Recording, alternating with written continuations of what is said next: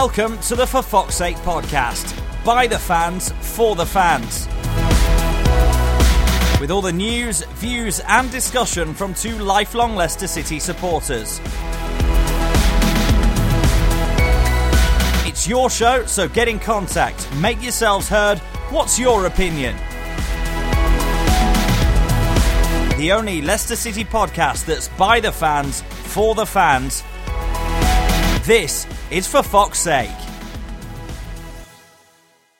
Hello and welcome to episode 63 of the Fox Sake podcast. My name is Pete Selby and I am at the King Power Stadium and you can hear in the background around about 3,000 Seville fans. There's roughly about half an hour before kickoff and uh, as you'll be aware when you're listening to this podcast uh, after the match, there's plenty of flags around the King Power, blue on either side of the pitch, and there's white behind the goals. Rob somewhere is in the stand somewhere over to my left hand side, I believe. So this is an introduction to the podcast before Leicester take on Seville in the second leg of the round of 16 of the Champions League. An amazing scene at the King Power. So come on, Leicester. We'll find out what happens, and uh, I'll bring you the thoughts at half time. And uh, well, I just can't wait. So half time at the King Power Stadium, and it's Leicester 1, Seville nil. Unbelievable.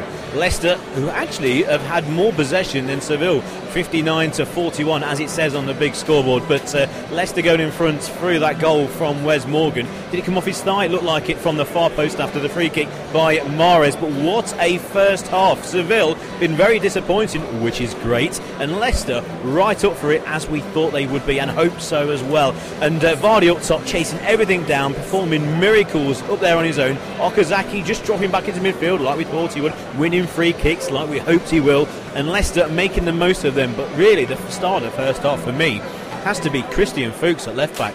He's getting forward like I've never seen him before. Well, actually, the last time I've seen him get forward before was Hull, where he scored the goal. It is rampaging, a cross between Messi and a steamroller at points in that first half. One run where he managed just by looking around thinking there's no pass on, I'm just going to try it myself, pushing players out of the way, bun- bungling them out of the way. Also, knocking the ball through people's legs, and his shot was just blocked at the near post. Amazing performance. Also, he's very composed back in his own half as well, in the penalty area. When he's had uh, the ball towards the goalkeeper, Schmeichel, but instead of just passing it back to Schmeichel quickly inside his own box, a, little layoff across the six-yard box, as you do in the quarterfinals uh, or in the last uh, 16 of the Champions League. Just lay it across for Wes Morgan to hoof clear.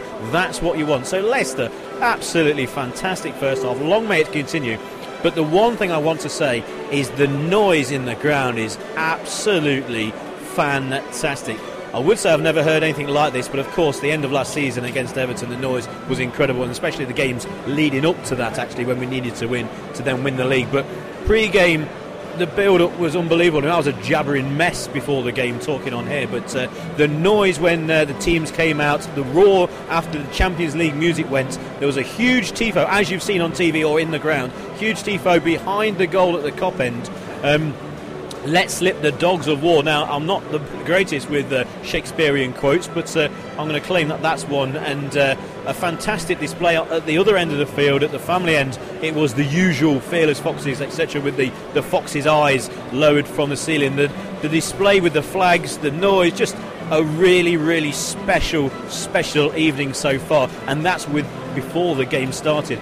And the first half, an absolute dream. If you asked me before the game, I think we mentioned it on episode 62, um, we mentioned the fact that uh, would we take nil nil after 60 minutes? And the answer was yes, of course, because a 1 0 would be good enough. Now, Leicester have a really nervy final 45 minutes. They really dropped back after they scored the goal because Seville had a lot of ball. They didn't do an awful lot with it, to be fair. Uh, strange, actually, for a Spanish team because uh, my thought of the first half is that they're not afraid, actually, to get it out wide and then whip that ball in to the centre. Their final ball has not been good enough, which is great. And, uh, well, same again, please, Leicester. Oh, my word. If Leicester get through to the quarter-finals of the Champions League, well, I'm not entirely sure what the city of Leicester will do. I can only sit here with my fingers and my legs crossed. Everything crossed for the second half. Same again, please. Absolutely amazing scenes at the King Power. Leicester 2 0 against Seville. We're through to the quarter finals. This is Pete Selby for Fox's sake in the commentary position alongside Alex Cuthbert and Tom Haslam. The Leicester players are still on the field. The Sevilla players have gone over to their fans as well. They've been magnificent. I have to say, their fans in Seville through everything at Leicester. There's all sorts of people on the outfield. If you're watching the pictures at home, hopefully you've got some of the atmosphere at the King Power. It's been absolutely amazing. We were just going through some of the players on commentary uh, about how well they played. And I think we've given the man of the match overall to Christian Fuchs. What an amazing performance by Fuchs. Fuchs today was absolutely incredible. The whole team gave absolutely everything that they could. Every last drop of energy. I've never seen a team put their body on the line. A lovely touch. I'd just like to point out that I've just seen on the big screen whereas N'Golo Kante is in the crowd, smiling and cheering as the Leicester boys have come off. And that's a brilliant touch from him as well. Yes, fantastic. N'Golo Kante here at the King Power, along with 32,000 others. Around about 28 of them are absolutely delirious. We've got another European night at the King Power. Tom, how about that? Another night like this would be all right, wouldn't it? Well, just a bit, wouldn't it? Just a bit special tonight. It's one of the most amazing sporting, sporting, not just football atmospheres I've ever been a part of tonight. Absolutely sensational stuff, and Leicester absolutely full worthy of the of the victory. And who who do they get next round? Is it Barcelona, Real Madrid? Do you care? This is the thing. do we really care? I don't know. I mean, actually, I quite like a, a, a, trip to Munich. This is the thing we can now dream. We've got Barcelona. You've got Real Madrid. I don't know what the other game could be like uh, between Juventus and uh, is it Porto in the other game? Who cares? But we could be going to Juventus. We could be going any. We could be going all the way through Europe. And again, I will repeat, the standard of football in the Champions League is absolutely unbelievable. And Leicester are in the quarterfinals, as you all know, uh, obviously listening to the podcast. So, well, that's it from the King Power. I'm going to head over now to for Fox Sake HQ, and uh, we'll be uploading the podcast in good time. You can hear in the background. Well, listen to this.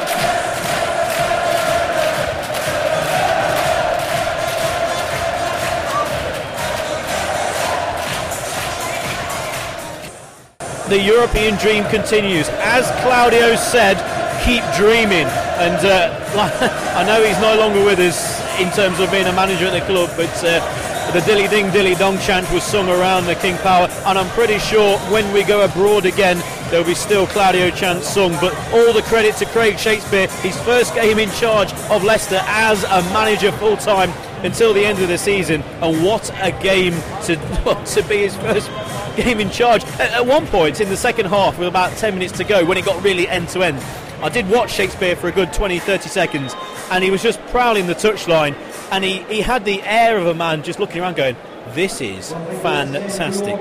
He wasn't going berserk. He was very measured, but when measured. But when it actually came to making a decision, he was decisive. He passed on instructions when uh, Daniel Amartey came on. A message was sent around the players, and it was passed on like Chinese whispers. And well, we've got a game on Saturday against West Ham. I'm not entirely sure uh, what the approach will be to that. Obviously, we still need to uh, get the points in the Premier League after Hull winning at the weekend. But uh, I'll stop rambling down now from the King Power, and I'll pass over to well, pass over to myself and to Rob. What Rob thought thinks about this game because he was obviously here as a spectator. God knows. Well, we'll find out in the next few seconds. So, from me at the King Power Stadium, from Pete, I will now pass over to myself and to Rob in for Fox Sake HQ.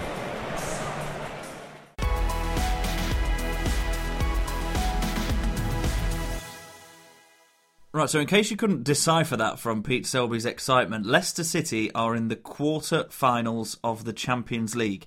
It's one of them things that if you say it out loud enough times, it doesn't sound very true.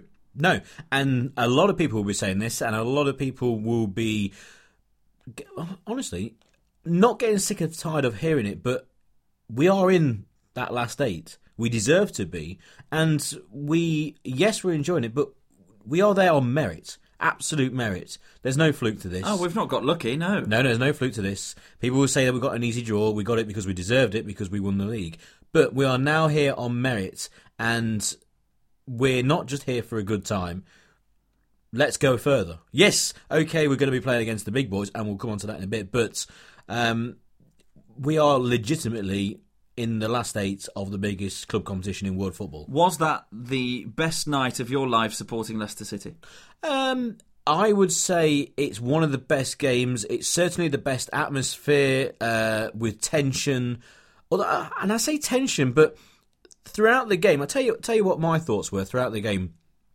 I was trying to remember these minutes. So when we scored the goal, I was like, right, um, just remember this because they could come back and win three one, game over, job done. But just remember that at this current time. And you remembered it by putting your headphones and leaving him in one position. What a ridiculous tweet that was. Well, no, yeah, it was. But uh, I, I decided that uh, once I got to a certain point, I looked at the headphones and I went, hang on, I can't move them because if I do, then they might score. I already had a, I had a panic attack on the way to the game because I got onto the M1 and I realised I've not got my flat cap. Oh, the famous flat cap. me. The famous fl- commentary How, flat cap. how have we done it? well, I don't. did I you don't turn know. around and go back? No, and So I, we won without you wearing your flat cap? Yeah, and also, Wow. I mean, I mean, this is the thing I said on the, on, on Twitter. It says um, I am 33 years old, and I, this is how I act at the football. So I've not got the the flat cap. Okay, so that's a bad point. The the scarf which cursed us on its first appearance around just after Christmas, actually, which did um, redeem itself against West Ham. I had that with me, but didn't wear it. Um, so basically, it, all the pointers not nothing to do with like team or form or players. All the pointers, flat caps and scarves, were looking. We were looking staring down the barrel of the gun. We were at Leicester. We, were, we weren't going to win. Well- if I forgot them, and so I looked at the headphones and I went, "Well, I can't move them because if I do, then we're obviously going to concede." But my thoughts throughout the game were, "We are winning this. We're winning this one 0 We're going through. Just remember these minutes because they can go and score three goals and." Then it's game over. But just remember at this time we could be going forward into the next stage. We scored the second goal, and What a goal, by the way. what, what a goal! Such a but, great but- finish. But, the the feeling of, of, of nervousness wasn't as much as last season. I would def honestly, it wasn't as much as last season when we were winning What, games at that point, two- when, we were 2 0 up, when you're thinking we've got another massive step in the in the last eight here, you weren't nervous at that point? Oh no, I'm not saying I wasn't nervous at all. Or you What- not weren't as nervous as last season? I'm I'm saying I wasn't as nervous, and when we were winning, say by one goal at home last season, when we needed needed obviously the points to win the league, um, because uh, maybe it's because it was a one-off game, but I was really nervous, and I but I wasn't compared to them. I kind of enjoyed it. I think one part of it was because they didn't test the goalkeeper in the second half. They didn't like ping shots from everywhere, apart from the one that hit the underside of the bar. But what I'm saying, that Schmeichel, which was some effort, some effort, yeah. Which we'll we'll come on to the game in a bit more detail. But do you know what I mean? Schmeichel, yes, he he, he was brilliant. But if you count the amount of actual shots and saves he made in the second half, this is what I'm saying. There wasn't an awful Yeah. lot, which, which speaks volume for the way we played our defence. the onslaught didn't come, did it? No, It- they had loads of possession, and, and I, I went I went away from the game saying, thinking to myself, obviously they're a very good team, but they played like a poor man's Arsenal. Yeah. Do you know what I mean? Yeah. All the possession, no end product at all. We kept on saying on commentary throughout the game, their their final ball is terrible. In fact, for the first time, actually, when they got Leicester to actually uh, push up out of the penalty area, which a lot of the crowd was saying, push up, push up. And Leicester were not. And for one reason alone, because in the second half, when they did, it meant that they had space to play the ball in behind. A lovely through ball, which led to the penalty. For the first time, we actually did that, and we got caught out. Yeah, Morgan and Huth aren't renowned for their pace, so leaving space in behind is not a very wise. Not move. at all. It But- might it might be horrible to watch. You're sitting there, you're screaming, "Get out, get out!" But when the ball went into the Seville half, we barely got out. We didn't That's get how let we- any player out of our own half. But Exactly. you- You're on the cusp of a Champions League quarter final. You can't start getting everybody out towards halfway and pressing high. No, exactly. And then from then on, as soon as the penalty was saved, it, you know, I, I really just thought we, we're going to do this. But uh, and, and that was from my position, and you can hear on my my uh, ramblings of a madman earlier that we heard. Um, it was just insane. But the one thing I'll say is that. I've never heard an atmosphere like that. the, unbelievable. The game against Everton, last game of the season, was a celebratory atmosphere. It was a carnival. This was um, the it was white hot in there. It was the flags beforehand, the build up, the noise when the teams came out after the Champions League song had finished. The roar then was bigger than what it was for the Porto game, which I think was the biggest roar for the three group stages at home, um, because it was the biggest game against uh, the best team. And throughout the game, my position in the west stand in the in the commentary box in the press area, um, to our left hand side. So you are talking the family stand west stand corner, probably the most harmless corner in the King Power Stadium. they were starting their own chants up. That's they, crazy. They were singing songs. That's unheard and, of. and it was loud, and it you could you could hear the accent. Put it that way. When they were shouting for Leicester, you could hear the accent, so it really meant something because that's what that, when the accent comes out when you're passionate and when you start shouting. Of course it does. And um, and I turned to my left. I was off comment at the time, and I turned to my left, and there was quite a few Seville fans to our left hand side, and I think I it saw was them. Yes, I, we're thinking they were family um, or friends of family. Um, it must be. They must have to have some VIP sections for Sevilla. yeah, and, and to be honest, um, they were they were really good because they were in early, and there were some Leicester fans, and I mentioned it on Twitter that uh, they, for some reason, well, not for some reason, but they had Real Betis scarves, who were their local rivals, Yeah. and they were waving at them. That's naughty. Well, it was way before the game. You're talking an hour before kickoff, and there was a lot of shouting and whistles. But also, they went over and it was shaking hands. I saw a lot of shaking hands. I saw people swapping shirts. Um, they were very. I thought they were very good, the Seville fans. And at the end as well, imagine the disappointment if you're a Seville fan coming over to the game and witnessing the display and, and, and what happened.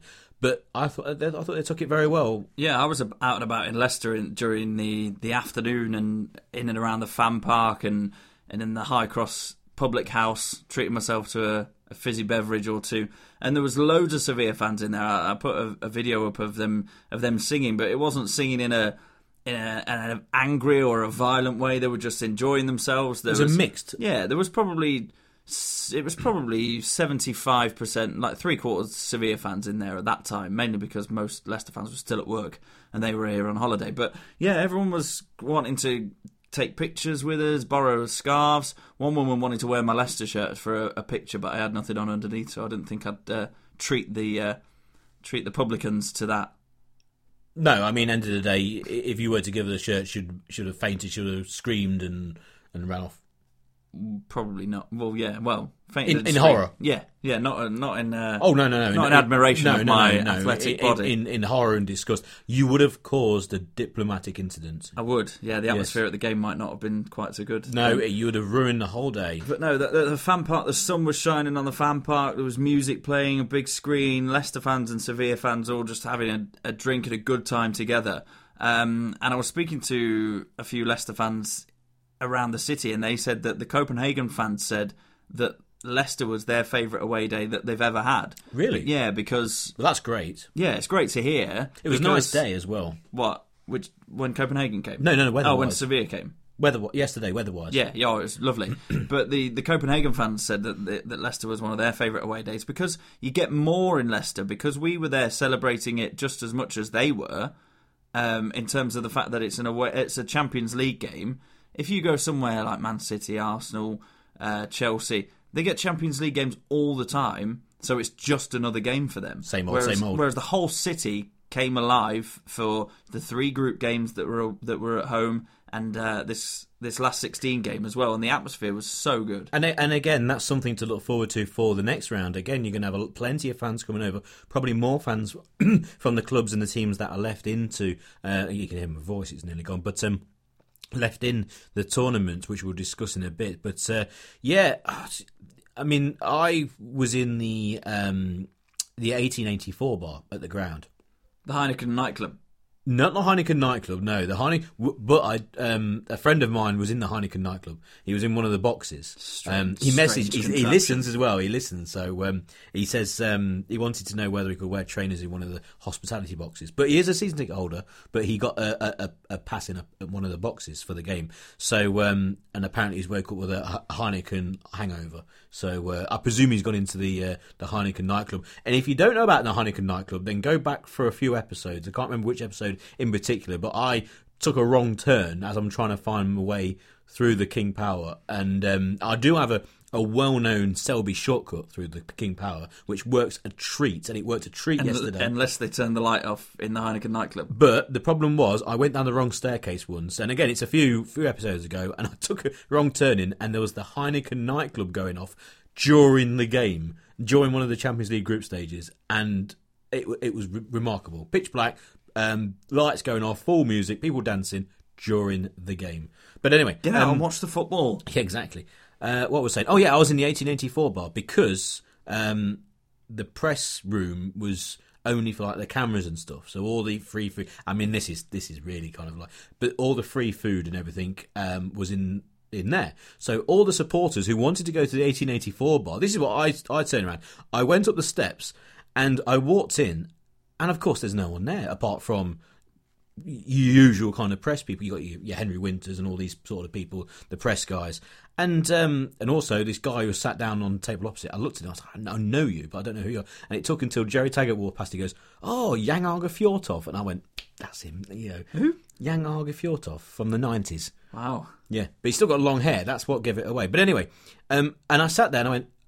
The only thing I could think of the whole time was, what about the hundreds of fans who go there every game, who now can't go to their usual place, the 1884 bar, and these people were trying to get in, because, but there was people on the door saying, no, you can't. Um, it's for the press guys to get fed for free. And I sat there the whole time going, this is ridiculous. They didn't word it like that, surely. No, but I sat there going, well, hang on. The people who are here in this room go most games or quite a few games. A lot of them are local press. You know, you we, we'll recognise the people when we say hello to them and that.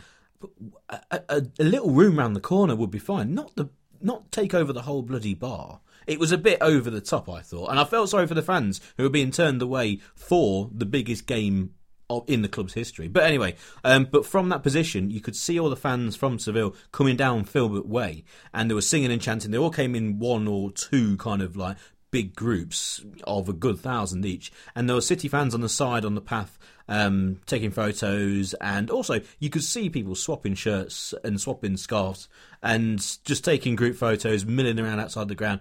Fantastic atmosphere. Didn't see one problem. I've not heard of anything. No, me neither. But I, I will. Uh, so one thing I just saw on Twitter actually. Uh, for those of you out there, if you don't, if you weren't at the ground, you might not know. But for those of you who were and you haven't heard anything, uh, there was a supporter taken away on a I stretcher in front of the East Stand. in front of the East Stand in a very rushed manner, taken away on a stretcher. And I've read a tweet on my way in from uh, it was tweeted by Ian Stringer from Radio Leicester saying he's been told to tweet out that the person is okay. Uh, apparently woke up in hospital saying what was the score, of course. and all, and all that sort of thing. So the correct question. as I've walked in, that's that as we speak is the situation. That's good to So it's very good to hear because it looks there were, there were a lot of medical personnel yeah, surrounding that and it, it yeah. looked it was a real emergency, but uh, and that happened during the game. So thankfully, that's good news at the moment. So uh, get well soon uh, to the City fan there. But um, so yeah, for me, it was one of the best games I've ever seen, possibly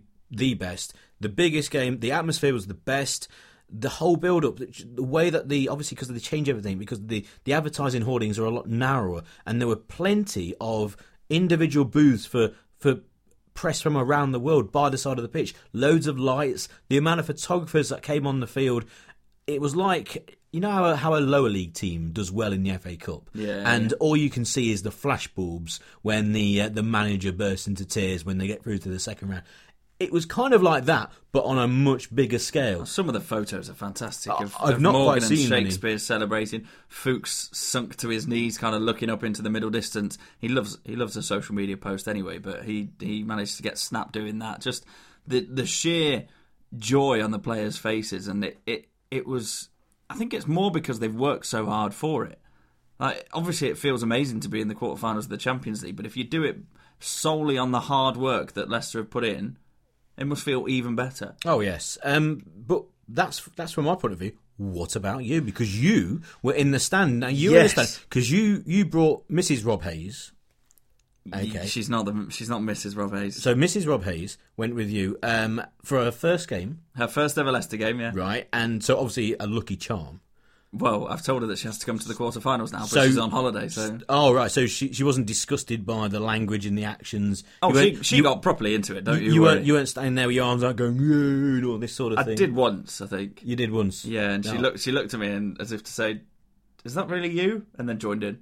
Yeah. that- Yeah. yeah. That's right. Yeah. Oh, it was brilliant. Uh, as we discussed on the last pod- podcast, I've not been to a home game as a supporter. Obviously, I'm always a supporter, but but solely as a supporter since we lost to Shrewsbury in the League Cup a few years ago.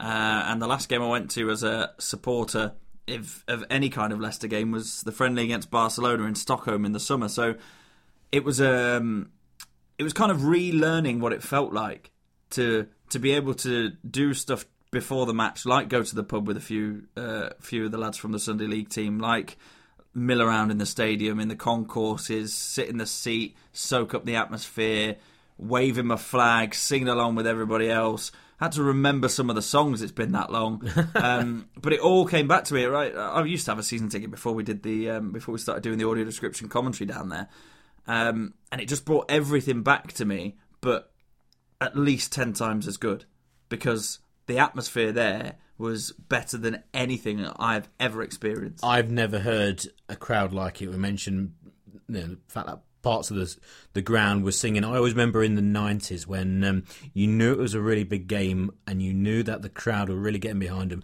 when the Carling stand used to start When singing. because yeah. I I always had a season ticket in SK one. So I was standing with the boot boys behind the goal, and obviously all the noise came from our end of the ground, you know, the double decker, especially our side. And when the Carling stand either went up because of a, I always remember when uh, Neil Lennon got kicked in the face by Alan Shearer, the whole whole Carling stand went absolutely berserk. Now, of course, where we were, we couldn't quite see what happened, so we're all turning around going, something has happened. If they- But if they're reacting- if, if they've gone like that, if they have lost the plot in the Carling, then something really has happened. And of course, we all know what happened, and and the cover up by the FA because he was England captain. Ninety eight, France ninety eight was on the. Anyway, oh, let it go. Let it go. Yeah, let it. This is the um, Champions League episode. Exactly, Champions League man. But um, yeah, so when they started singing the, the Carling, we knew that the whole, you know, it really meant something, and it was a really big game, and it was kind of like that. It it was just again, I've said it a few times, foot perfect. The whole club, the build up, the way that the club has embraced. You mentioned the fan park, the city has embraced. I mentioned it on, on the radio. It, was Brilliant, absolutely fantastic. Now the game in itself, obviously, we're two one down from the first leg, um, remarkably two one down. Somehow, somehow, still in the game. somehow two one down.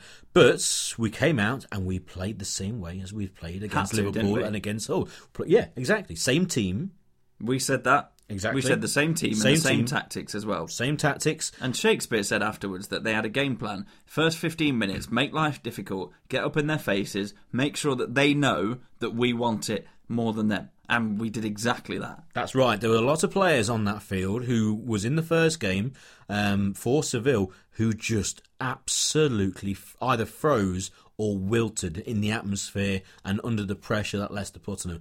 Um, I mean, they did have that shot in the early minutes where Schmeichel, a real good save at his near post, a Oh, yeah, strong, great strong save. palm. Yeah. Um, and if that goes in, obviously it's a completely different game. But uh, Leicester grew into that first half, and we deservedly got the goal. I thought a uh, yeah, obviously a, um, a, a hint of good luck. It came off his thigh Who or his cares? knee. Who cares? I mean, Where's that- Morgan scored in the Champions League? Off his knee to go through to the last eight. It's it, it, works, doesn't it? It really works. I mean, for him to score, if he scored a volley, it wouldn't have been as good. Really, it has to No. come off his knee. Had, had to be a bundle in at the back post. Yes, it? but it was a good delivery by Mahrez. I thought actually um, that he was going to square it to uh, Christian Fuchs. I kept him pointing out on commentary. Look at Fuchs; he's edge about thirty yards out, and it just looked for the world. They that- tried that a bit later on, yeah, didn't they? Drinkwater was just going to roll it to to Fuchs. Um, but we go in one goal up. Now, the referee, um, who I've had a, a, few comments about the referee after the game. Um, now, you have to remember this is a obviously a European tie. Everything's on the line. Everyone's trying to win free kicks, penalties.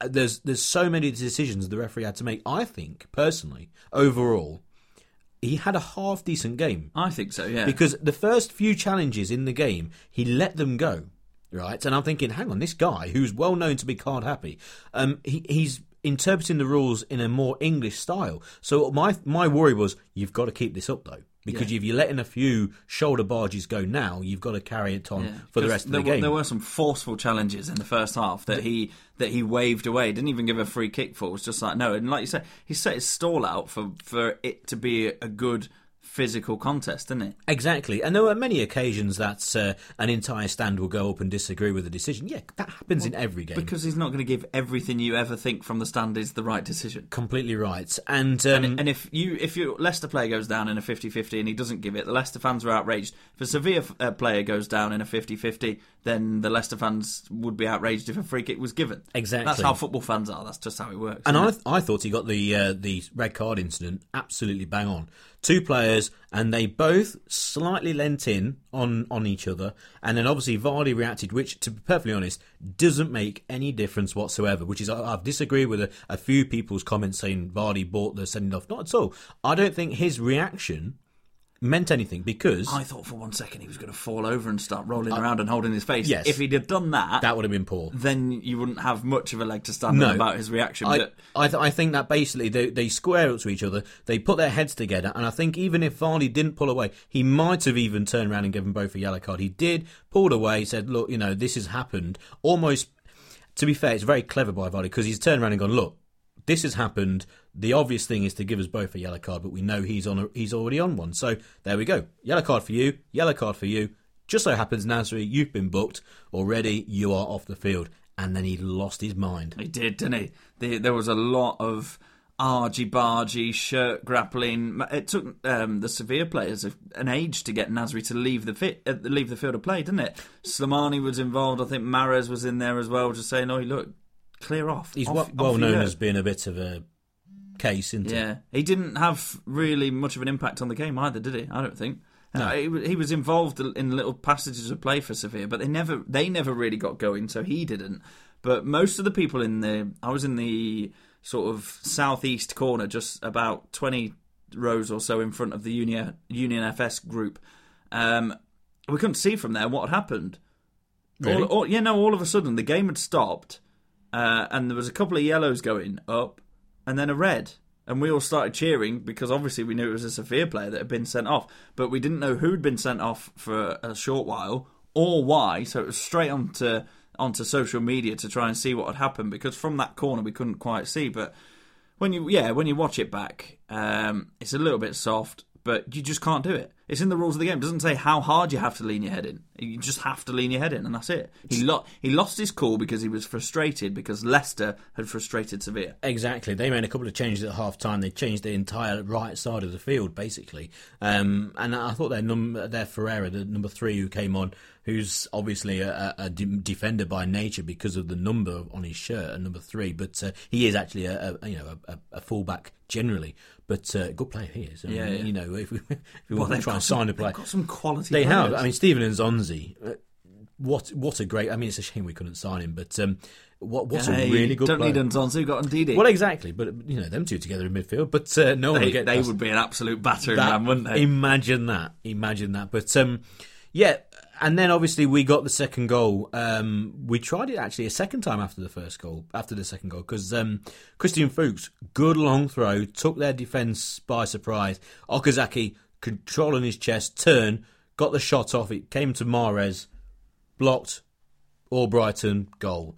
Um, their defence such a composed finish. composed finish. But um, and again, you can see how much it meant the, the reaction to both goals.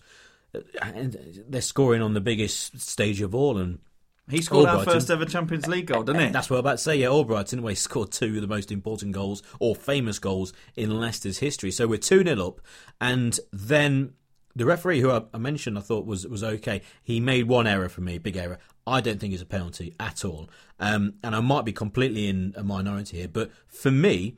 Um, we mentioned the fact that it was the first time Leicester got pulled towards the halfway line. Good through ball. And for me, the player gets his shot off completely okay. The goalkeeper's come out, spread himself. He's dinked the ball over the goalkeeper. The goalkeeper's then obviously naturally taken the player out because of his momentum. The ball's going towards the net. Huth comes across, clears the ball, corner. It's a corner. I was looking over to the corner, waiting for it to be taken. I, I don't know why the referee has given the penalty because the player has chipped it over the goalkeeper. And if you watch the footage after, after he's chipped it over the goalkeeper, he's already half going down anyway. Yes, and and so he's got his shot off. any contact has happened. Yeah, I don't, I don't, I can't see why it's a penalty. That for no, I can't see at all.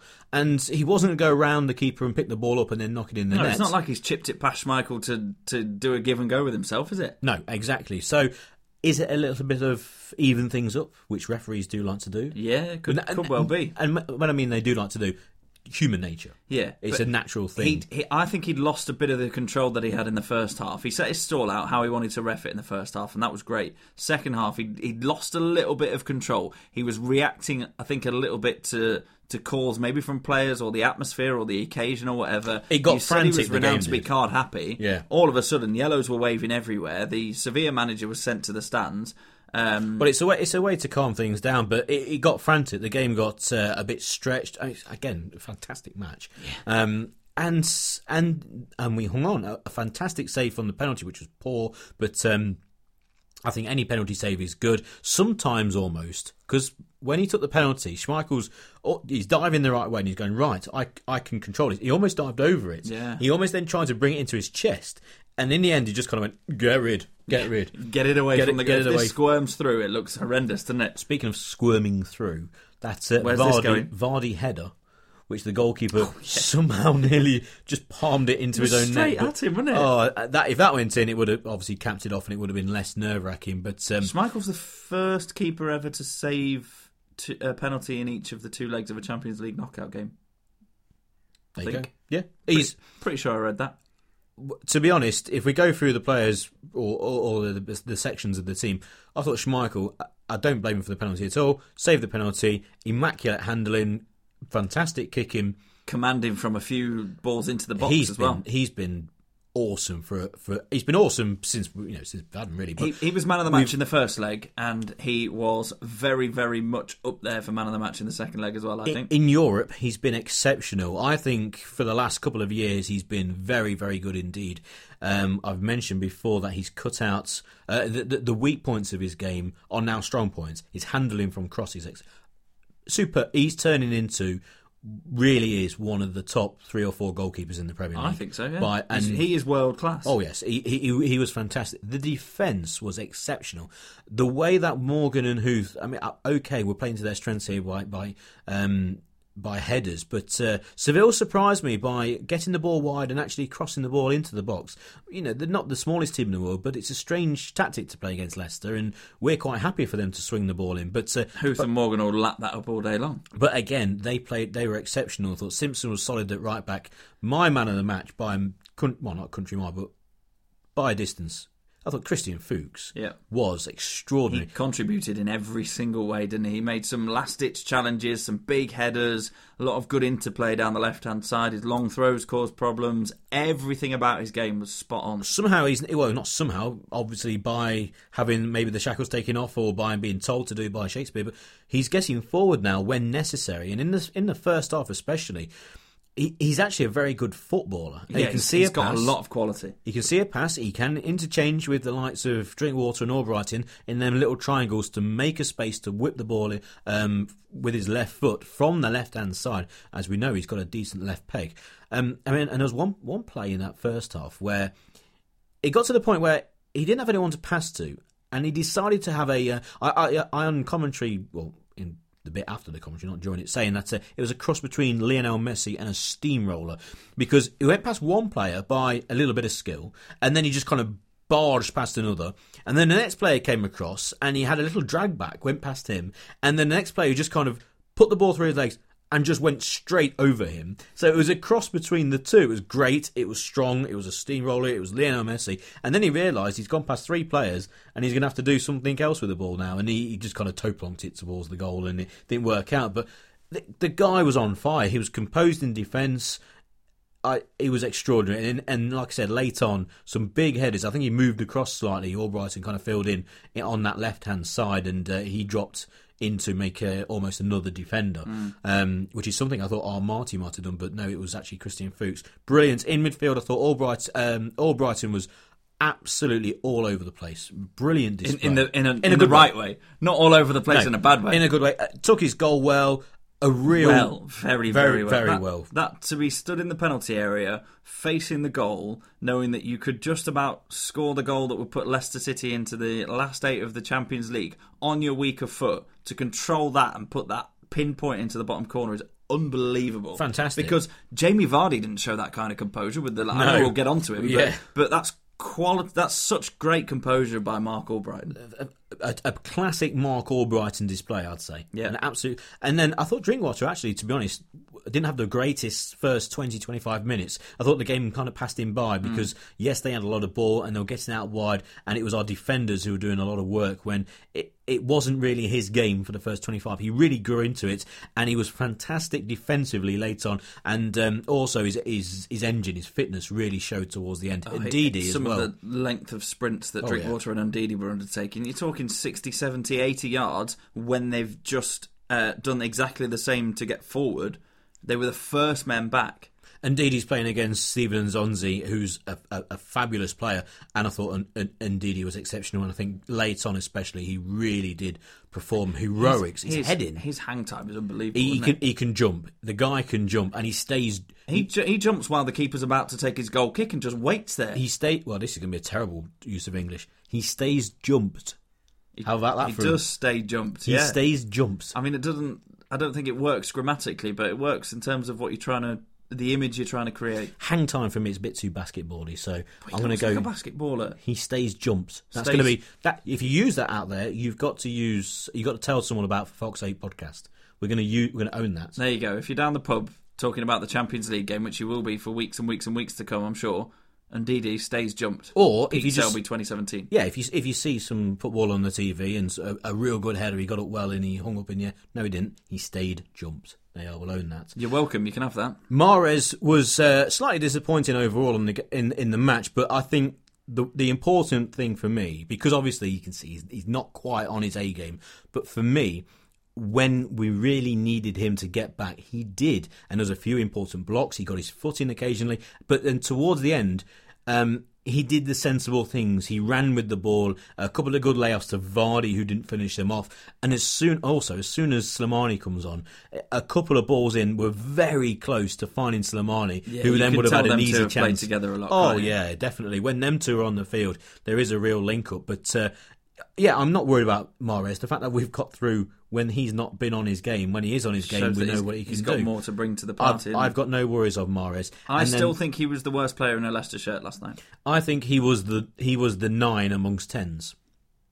Yeah. Oh, Yes. I'm not Oh, saying yeah. that. I'm not saying that he was But- horrific. But when we needed him to to actually do the job, he he did it. Do you know what I mean? He delivered the ball for the free uh, for the goal from the free kick. He ran with the ball in the second half in an uh, unselfish way. Um, he could have delivered a few balls better, but towards the end there was a couple w- which were only a foot away from producing the second goal, uh, the third goal, and then there were one or two passes which should have produced the third goal, but obviously it didn't because Vardy.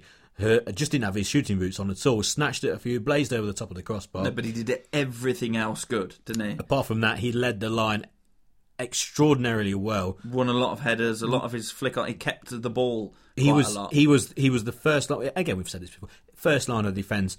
I, I think uh, taking away the chances that he blazed over the bar, which I know he's a centre forward. I know that's his job. Put that to one side. He was exceptional. Yep. Absolutely exceptional. And I tell you who else was the bloke that was up there with him, Okazaki. Okazaki. He He did very well for the second goal. That control on his chest and turn. I mean, there's a couple of opportunities where he could have got a shot off beforehand, but that was a great move. He, he did very well. He, he again, I think he was did bet- his job. He was better on the ball than he has been in recent weeks because sometimes he's quite guilty of getting it stuck under his feet or getting barged off it quite easy. He was better in that respect. Didn't And go he- over a lot. No, he didn't go down a lot. but- And he gives you he gives you so much in that gap between the opposition's defence and midfield.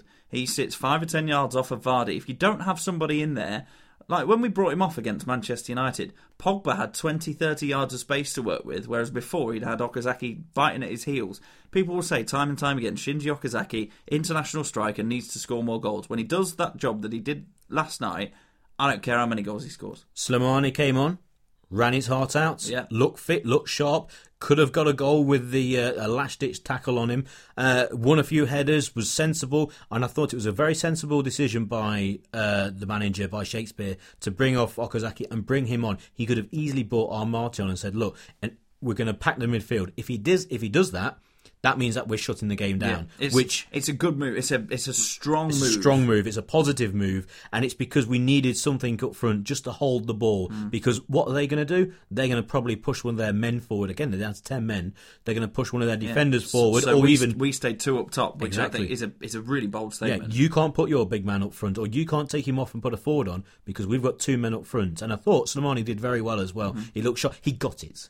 He got it, and it's the one thing well, he's that got Champions League experience, hasn't he? No, but the, the- he understood that his role in that game, hold the ball up, run around like a blue arse fly, because you've seen the impacts in the last couple of games, how Leicester work. And one of the criticisms of him when we first bought him was that he didn't. He was that continental striker. Of course he is. And he wasn't used to the way that we play and the way that we just run around all over the place. And he's seen how Vardy has come off the field in the last few games all over the place because he throw up, Yeah, yeah. exactly. And he did that. And I, and I thought that, and that was really good to see. And Shakespeare and, and Stow. The one thing I will say about Shakespeare is that um, when we scored the, I think it was the second goal, um, the first thing Robert Huth did was come straight over to, to him, and they had a real conversation. And it, it was very calm, and he was calm on the touchline compared to the opposition manager.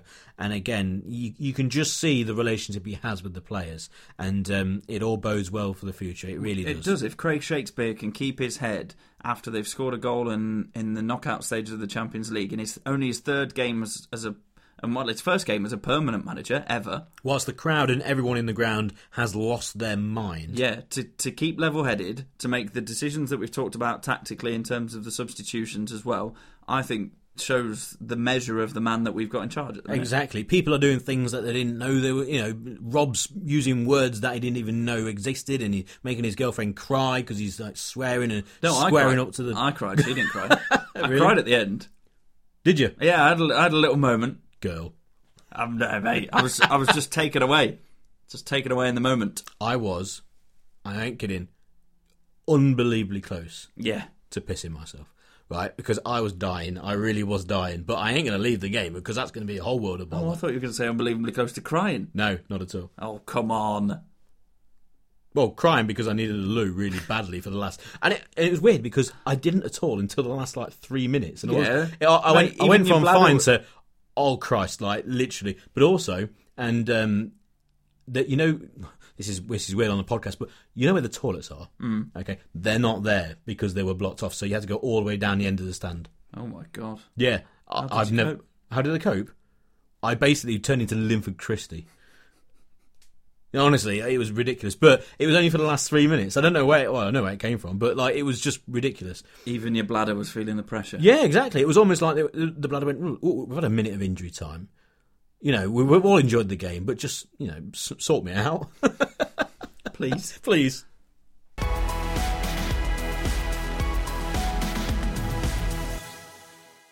Right now we've discussed your bladder and your toilet habits. Why don't we have a look at who's left in the Champions League still? Real, Real Madrid, Yes, Barcelona, yes, Borussia Dortmund, yeah, that'd be good. Bayern Munich, Who? yeah, Juventus, Mm-hmm. Leicester City, Nah, you liar. yeah, and then Man City or Monaco and Atletico or Bayer Leverkusen. Right. So, um, That's quite good company to be in. I want you to say yes. Yeah, go on him. No, or definitely not. All right. Real Madrid. Yes. what was that? Yes, definitely. oh, oh, right. Weird. Um, yes, that definitely. Yeah, yes. Um, Bayern Munich. Yep. Yep, definitely. That's a a, a, a big one. Borussia Dortmund. Yep. Yep, for me, Borussia Dortmund, fantastic. Barcelona. Yep. Yep, definitely. Uh, Juventus. Yep. I'd say yes. I'd take Juventus. Um, let's go Bayer Leverkusen. Nah. Not really. I'll go for yeah. Mm, why not? Not bothered. No, I, I the away day, but um, possibly beat them. Um, Atletico Madrid. So somebody said this on the radio on the phone in when I was driving home last night. Well, I I wasn't driving obviously because I don't do the whole drink and drive thing. Stay safe and all that. Uh, that it would be a bit of revenge for our last European venture. Could well be, but uh, but Atletico. Yeah. I would, yeah. For me, it was a yeah, not Yeah. not quite a full yes, but you know, yeah. Um, Manchester City. No. I am. Absolutely not. I am- Why would you want to play them in the Champions League? No, no, no. I, I'm wavering between no and no, mainly because, to be honest, if you're if Man City win tonight, and you know when we're recording it because they're, obviously they're playing later, um, if they go through, I guarantee their representatives do not want to play us. There'll be a few teams that don't want to play us, Well, but Buffon said that I think it's us. a good line. though. I think a lot of them know that they can beat us, but um, I th- I generally think Man City they don't they No- don't want to Nobody's going to fancy coming to the King Power. Oh no, they won't. But it, honestly, if you're Real Madrid, Bayern Munich, you know Borussia, the, these sort of teams, if you get Leicester, you go okay, f- fair play.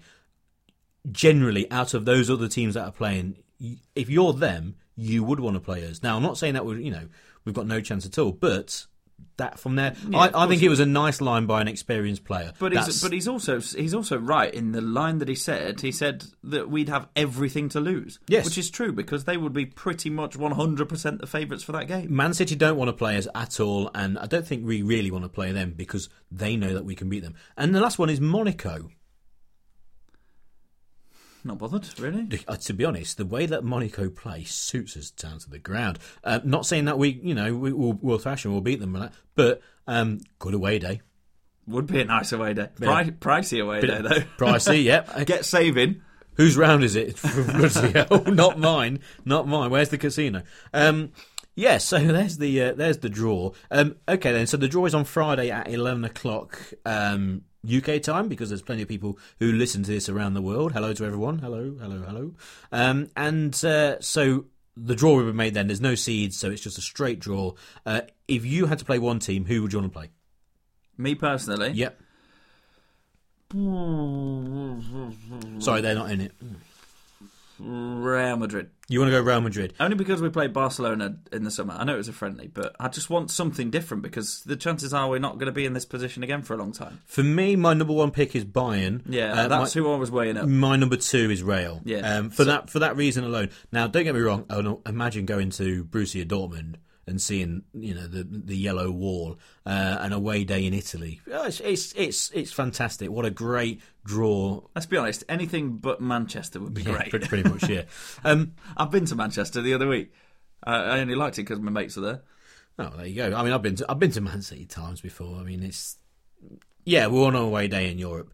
Um, anyway, game on Saturday. Oh, apparently, have, have we got to? that's back to the league. Um, we could lose that, you know. exactly, we could We be really in the relegation zone. Come this. No, but we really could have a bit of a come down. we could do, but then again, I was thinking this during the game as well. What happens if we lose this game against Sevilla? Imagine the the team going into the game against West Ham. Now, for me, uh, well, Rob, do you think there's going to be any changes to the starting lineup? That's a great question. I wasn't prepared for that. Do I think there will be? Yes. I think there will be as Yes, well. I think I, so. I think those players will play. put, yeah, those players have put a lot into it. It's it'd be harsh on Okazaki because he's going to be the man that's not going to start. But Mm. I, I, I can see them playing Slimani, start, and yeah. um, I, I can see there maybe being one or two changes purely for the fact that they've. I know they've had that break, but the effort that they put in Yeah. and the emotion and yeah, everything. oh yeah, it saps a lot out of you mentally. It was draining as well, wasn't it? For us, let alone for them. And also, you got to play the opponent. Now, when we play at home, we can play our team, the team that's played for the last three games, right? That's our that's our performance. But when we go away, I think you might need to just slightly change it, which I know we didn't do last season. But Would, again, would you bring Gray in? It, de- it depends. I wouldn't play him just for the fact that we can play him instead of someone else.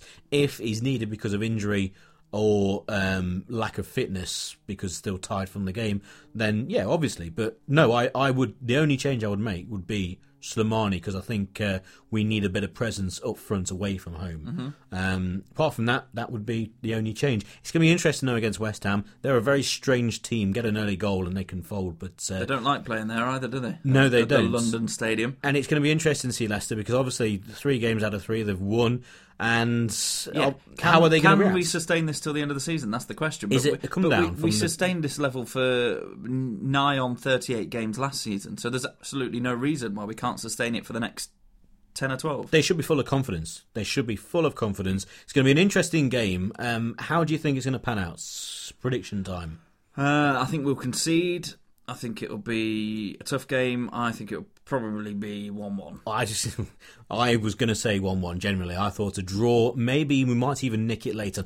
I, I think actually, some of these players on the bench, they'll be looking and they'll be uh, really chomping at the bit to get on the field.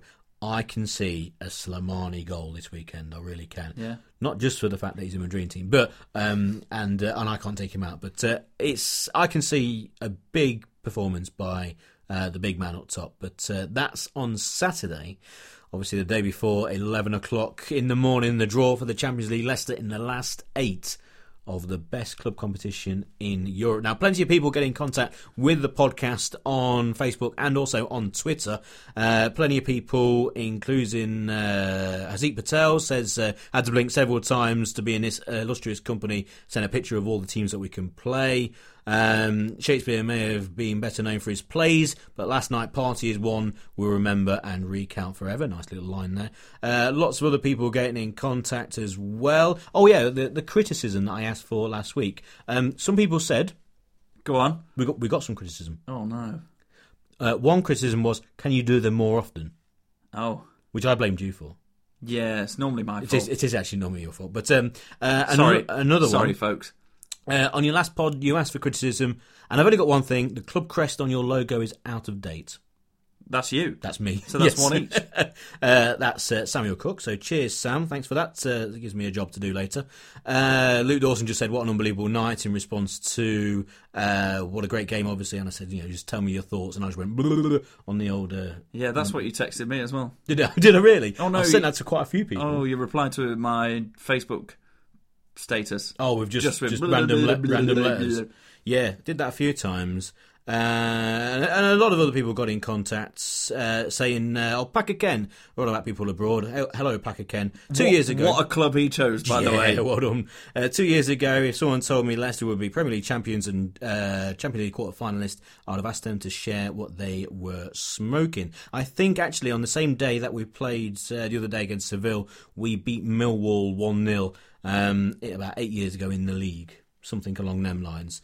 Uh, how, how far we've come after losing 1 0 to Millwall. Yeah, David Blackmore said, uh, or David Blake- Blakemore, sorry, he said, uh, I think he was working at the uh, fan zone and says, um, working there this afternoon, it was a good laugh, so that was nice because uh, I mentioned that it seemed to be uh, a well organised event and a well Yeah, mannered it really event and, yeah. Mm. and a great, obviously you were there as well, um, although you everything was double by the sounds of it.